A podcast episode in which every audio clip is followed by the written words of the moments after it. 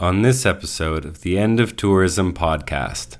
Something that I, I learned from Gustavo is that the authentic and most powerful intercultural dialogue happens not in theoretical or philosophical level, but in the practice when we realize during our conversation that we are different and it is okay and we will never understand each other completely. And is that is okay because that is how the world is.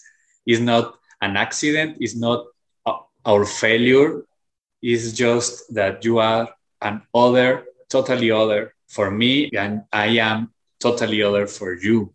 Where we can create and experience this hospitality that happens both ways around is going out and create something together. Welcome to the end of tourism season 2, Mexico. During season 1, which is available in English on all major podcast platforms, friends and strangers throughout Mexico reached out and asked for conversations on what is happening in Mexico. With episodes in both Spanish and English, we have delivered.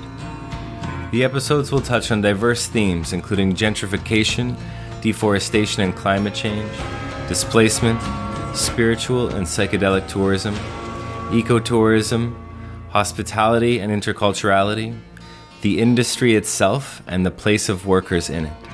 We speak to activists, scholars, storytellers, and workers in order to find out what is happening behind the scenes and what can be done about it. Season 2 is dedicated to our late friend and mentor, Gustavo Esteva elder and co founder of the Universidad de la Tierra in Oaxaca, Mexico. These episodes have been planned and organized in collaboration with our compañeros and compañeras at the Unitierra Oaxaca. They are dispatches from the resistance.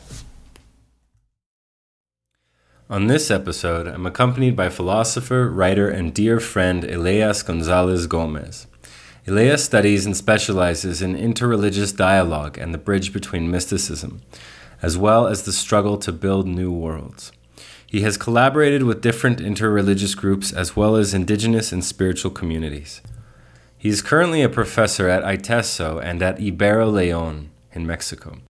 He works with the Universidad de la Tierra Oaxaca and is a member of the Center for Religious Studies and Society at the University of Guadalajara. He is a spiritual guide, Zen practitioner, and creator of study and dialogue groups around mysticism. Elias coordinates the blog Amanecer. He is the author of the following books Encuentro, Religación y Diálogo, Reflexiones hacia un diálogo interreligioso, Impotente Ternura, Descubrirte en lo pequeño, and Convivencialidad y Resistencia Política desde Abajo, La Herencia de Ivan Illich on Mexico. Here we talk about the new wave of tourists and migrants in Mexico and the resentment and hatred that has arisen, that has arisen as a result. We discuss spiritual tourism, plurality, and radical hospitality, and what it means to know the other in our times. Okay, so welcome back, Elias the, to the End of Tourism podcast. Thank you. Thank you, Chris. I say welcome back because we just finished about an hour, hour and a half of our interview in Spanish. And I'd like to, first of all, right off the bat, thank you for being willing to, to speak to our listeners in a language that's not your mother tongue. So I really, really appreciate that. And I'm sure our listeners will too. So I'd like to ask you, first of all, where do you find yourself today? And what does the world look like for you there?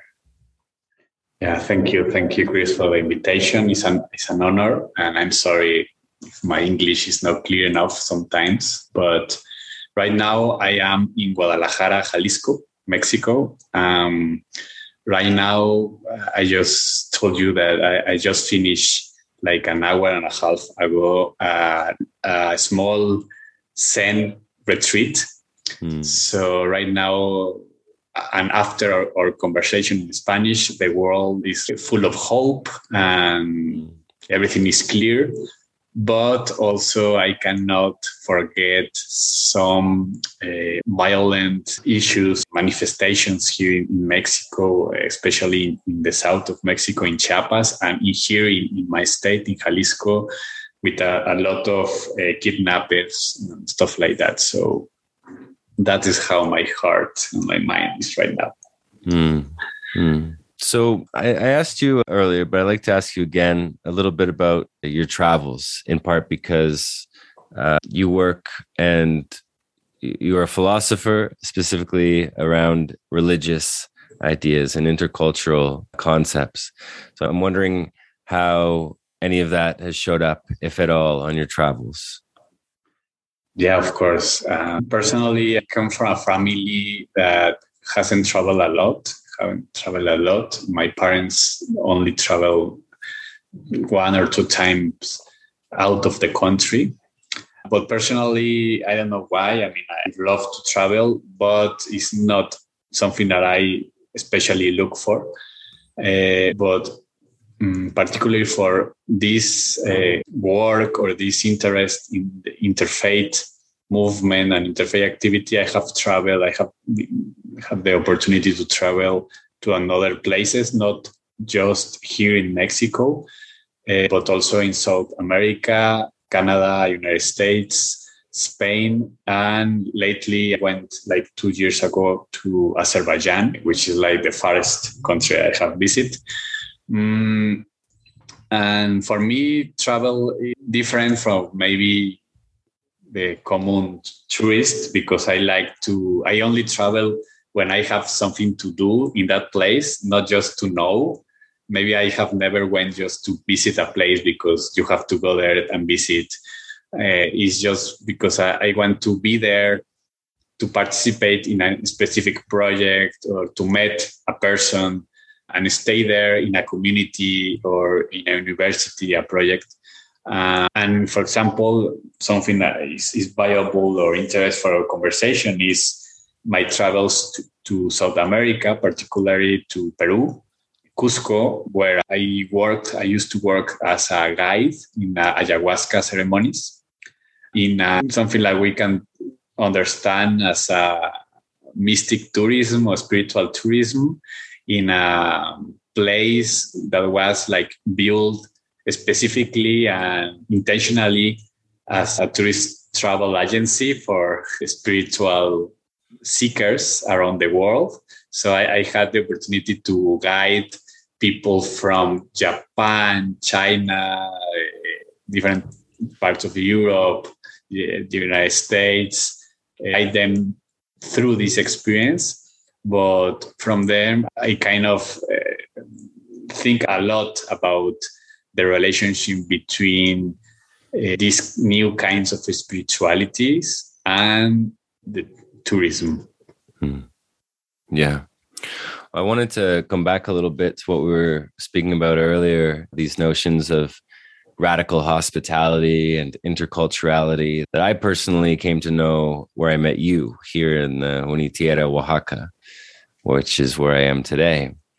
And to how radical hospitality and interculturality seems to be, to a large degree, missing in our time or at least hidden. And so I wanted to ask you in regards to the theme of this season, season two of the podcast, which is Mexico.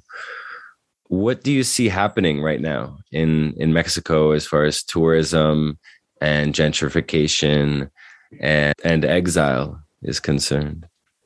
Yeah. I mean, I am not an expert in the topic, but what I see is that, and I was telling you before, in my perception, what is happening with tourism in Mexico, which has been always, or at least the last 50, 60, 70 years, one of the most important uh, part of the economy of the country is tourism. Uh, and part of this tourism is illegal tourism like drugs, and pornography, and stuff like that. Uh, so it's not just the nice thing like the beaches, you know, like Cancun and stuff, but also there it's not just going to watch the sea, the ocean, but it's to find something related to drugs, cartel, and stuff like that. Mm-hmm. Um, trata de personas, we say in Spanish. So, what I will say is that I believe that in Mexico, the tour- tourist industry is creating like an parallel Mexico, mm. uh, totally disconnected to the reality of the big part of the population, the, the people. Um, for example, if you go to one of these centers, uh, doesn't matter if they are like malls or hotels or this part of the cities that are specifically designed for tourists. If you are in one of those places, you will be totally secure. Nothing is going to happen, even though three or four blocks from there, uh, a week ago, there has been a shoot, you know, between cartels or something like that. Mm-hmm. But inside the tourist places, nothing is going to happen to you. Uh, at least it's, it's, going to be very, very rare that something violent happens there. Mm-hmm. So, in my opinion, a lot of Mexicans feel a little resentment because it's, it's a Mexico inside Mexico that is not for us. You know, it's like creating intentionally for people that is only going to come here to have a nice experience, maybe to spend some dollars, and a week after is going to be back in their countries. And also in the nice neighborhoods of the cities like Mexico City, we'll talk about Rome, Condesa, Juarez, Narvarte, all these colonies that uh, first of all, uh, the rich people in Mexico, they went there and the gentrification started. And now uh, foreign people, uh, especially people that work only in the internet, can go this uh, travel all the time because they can work any place. Mm. So they go there and the rents and all the prices go up and the people they cannot they live there they cannot i mean the prices is just impossible to achieve live there anymore so i believe something like this is happening so the feelings about the people from other countries especially rich countries in that area but obviously a similar thing but the other way around happens with the people that came from central america for example.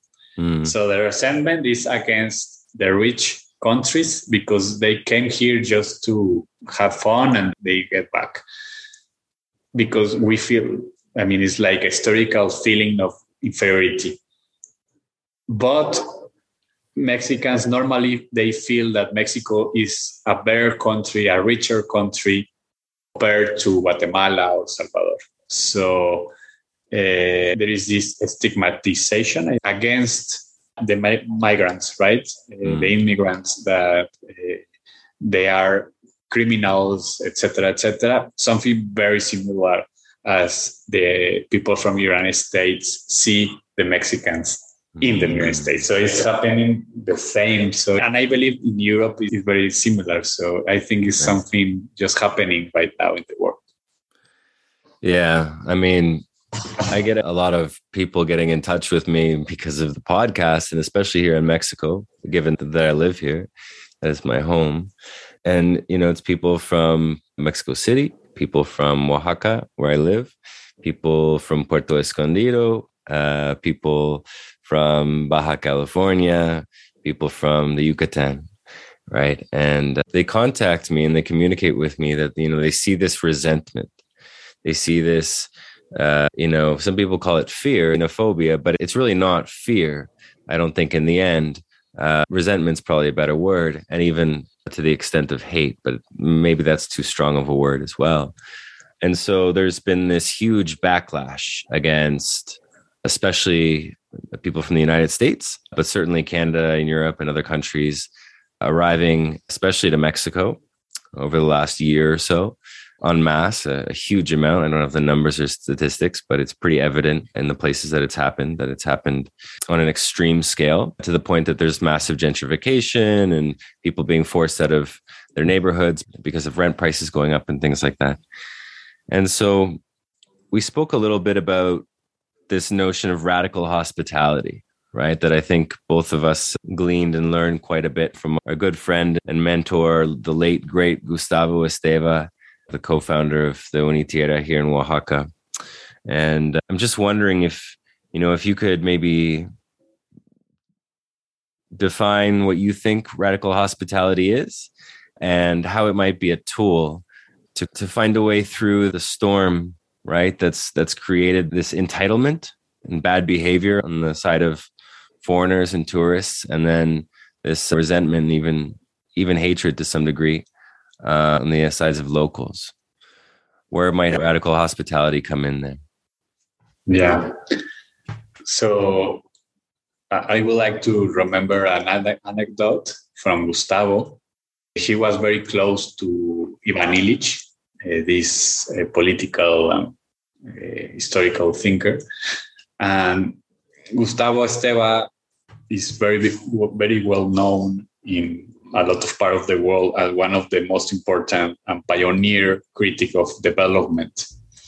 Uh, so Ivan Illich, one time Ivan Illich asked Gustavo if he can define in one word what would be the opposite of development.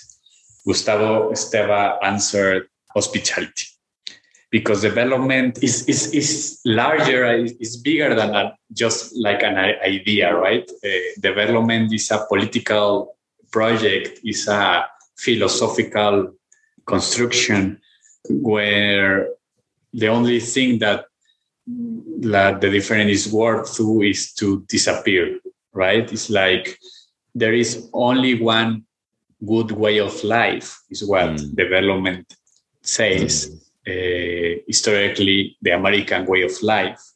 So this is the correct and the good way of living, and everyone else sooner or later are going to achieve this. That was the narrative during the 80s, the 90s, the 70s, maybe in in the whole world was like uh, we want that. We want the development. Even now, the most progressive governments in Latin America are still believing in development. Uh, development is going to help us to achieve this uh, better way of living.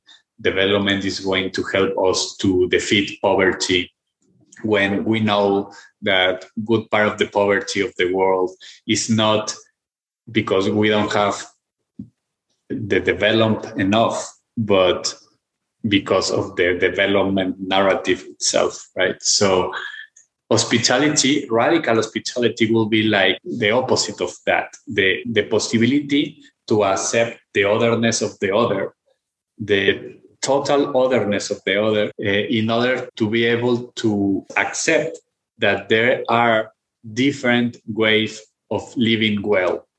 So maybe in the Andes, in, in Peru and Bolivia, there will be one way of living well and here in, in Mexico, especially in Oaxaca, uh, in Guadalajara, there will be uh, different ways of living well. Uh, and this is one part of radical spirituality the, the, different possibilities of living well, defined by the people itself according to their territories, culture, tradition, uh, environment, etc., religion, etc but also radical hospitality is like have a big roots in another concept that I would like to, to share, which is radical pluralism. So, radical pluralism is the idea that uh, the plurality of the world is not an accident, is not uh, something inferior. And I, I know that I don't want to be become very philosophical here, but historically in the Western philosophy, uh, the world, the things, I mean, the material world, the bodies, uh, the flesh is like occupying a second place. And the first place is the eternity, the, the soul, you know, the transcendental. So pl- radical pluralism says that there is no universe. There are different pluriverse happening uh, at the same time, and there is different times and different places, different people, and uh, in order to be able to have a real relationship, a real communication, we need to be different. Hmm. So the other has to be totally the otherness of the other, and I have to be myself. So we can like create the, this intercultural encounter, the intercultural dialogue. Uh, and I in, and something that I, I learned from Gustavo is that the, the authentic and most powerful, the most important intercultural dialogue happens not in the theoret- theoretical or philosophical level, but in the practice when we realize during our conversation that we are different and, and it is, it is okay. And we will never understand each other completely. And is that is okay because that is how the world is. Is not an accident. Is not our failure. Is just that you are an other totally other for me. And i am totally other for you. So where we can create and experience this hospitality that happens both ways around is going out and create something together, work together in something in order to fight for our territory, in order to create a new building, in order to anything that is to, to grow our own food, for example. From those concrete practice, we can uh, experience uh, authentic, radical hospitality there is not universals uh, because even though the things that we have in common, for example, the food, uh, Gustavo Esteva loved to talk about food, remember? So mm. he used to say, I mean, every human being have to eat, right? But McDonald's is not the same as the traditional tortilla, right? Mm. McDonald's have a logic. Um, fast food have a logic every fast, fast food is a product created by professionals in order that other professionals have energy to continue working. So basically, fast food is like gasoline because it's going to destroy you, but it's just to keep your body going a, a, little more hours, a little more years. But tortilla, for example, is like a, a cultural event. It's, it's not happening just for one person. Eh, all the community have to participate in order to create the tortilla, right? So even though those things that we have in common, like eating, etc., in the practice they, they, are totally different. There are multiple worlds happening at the same time. Hmm. Beautiful. Uh, I think that so much of the dialogue ends up being revolved around form of essentialism, you know, pointing the finger at people based on their skin color or race or gender, uh, etc., or even class, right? And I think there's a lot that's lost in that reductionism. Now, with one last question, if I can. Yeah, of course.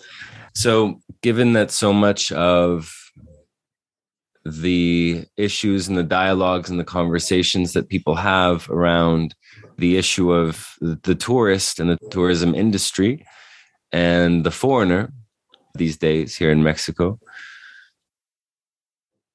so much of it is ideological, political, social, and to a lesser degree, economic. But I'm wondering if you think that there's a place and maybe a missing place for conversations around spirituality in, in these conversations and what they would look like. Yeah. Yeah, I think I think there is a missing place. I think we need that conversations. Personally, I for me that is the conversation that I am interested on. Uh, of course, we have to say that there are also a lot of kind of spiritualities and mysticism, religiosities. Some of these spiritualities are like very similar or they come from this narrative of colonialism or like spiritual tourism or for example things that um, we are all the same. Doesn't matter our color of our skin or something like that but maybe there are good intentions behind that but at the same time there is not an awareness of the otherness of the other right? It's like this idea that i can't understand the other. When in reality there is not possibility to truly understand the other completely right? So in my opinion my personal opinion the first book i wrote was a little bit about that is that dialogue encounter so even hospitality itself is an spiritual act and a spiritual practice doesn't matter if there is not a Buddha there or like a, a cross or something that uh, traditionally we associate with spirituality or faith. But the practice of hospitality, for me, itself is a is a spiritual, is something spiritual. Why? Because you have to put in practice a lot of the pillars of spirituality. For example, to be able to question yourself, to be able to recognize your finitude, to be able to put a limit in your desire of be the center of the universe. Because I mean, to, to truly practice spirituality, it has to be more than one people in the room, right? Mm. So normally in our non-spiritual way of living, we live as we are the last Coca Cola of the desert, right? Like everything move around me. So to really practice spirituality, you have to decenter, to mm-hmm. decenter yourself in order to be open so the other can modify you. Mm. So that's why a lot of traditions you can talk about sacred hospitality. Uh, not radical, but sacred in, in the way of as I will host the otherness of the other, this is also the way that I can host the divinity, for example, if we are talking in those concepts, maybe the other and others. Uh, but also the possibility to understanding each other, to be able to to create new world. For me that also is it's, is also something very spiritual. The creativeness the possibility to create something new uh, in the art but also in the social. This energy of creativity for me is something very very spiritual so yeah i think there is a there is a missing point and for me maybe it's not the total answer, but in my opinion, is an ingredient that we are missing in the conversation. Hmm. Absolutely. Well, now we have some of it, and uh, yeah. you know, I th- a few people ask me, "What does the end of tourism mean?" Right? And I say, well, the end of tourism has to be the beginning of something else. Yeah. And I'm very honored and grateful that you just spoke to some of what I believe that to be. Right. So it's been a, a great pleasure, Elias. And thank you so much for your generosity, this extended time period of taking, you know, uh, out of your day to speak with us and to speak with us in two languages uh, to accommodate our listeners as incredibly, incredibly generous and hospitable. And, you know, maybe there's something in there that, that we can learn from as well. I do want to uh, mention before we finish that you have a new book. Well, actually, you have a few new books, but I only have yeah. one in my hand here. That's actually a signed copy. How lucky. Convivencialidad y Resistencia Política desde Abajo. Where might our listeners find out about these books, your work, and if they want to get in touch with you, how might they do that? Yeah, thank you. Thank you very much. Uh, I, I have a blog. The blog name is Amanecer, is like sunshine, like in the in Spanish. We are in, on Facebook, Twitter. I mean, no, we don't have Twitter, just Facebook and Instagram and YouTube. And my email, my personal email, I will be very pleasure to to have more conversations. My personal email is eliaspeace7 uh, arroba gmail.com. Uh, Elías, so I will be very happy to, to continue these conversations. And in the blog, you can find, especially in, in the YouTube programs, some conversations and presentations of the books. Yeah, thank you. Oh, perfect. Well, I'll make sure all those details are there on the End of Tourism website for our listeners. Thank, Thank you so much, Elias. Take care. Thank you for listening to the End of Tourism podcast. If you'd like to get updates on new episodes, click subscribe on Spotify, Apple Podcasts, or wherever you're listening. You can now support our work, ensuring it continues and joining the conversation via our Patreon account at patreon.com slash the end of tourism. That's P A T R E O N dot com slash the end of tourism. You can also follow us on social media under the handle the end of tourism. Until then, farewell, friends.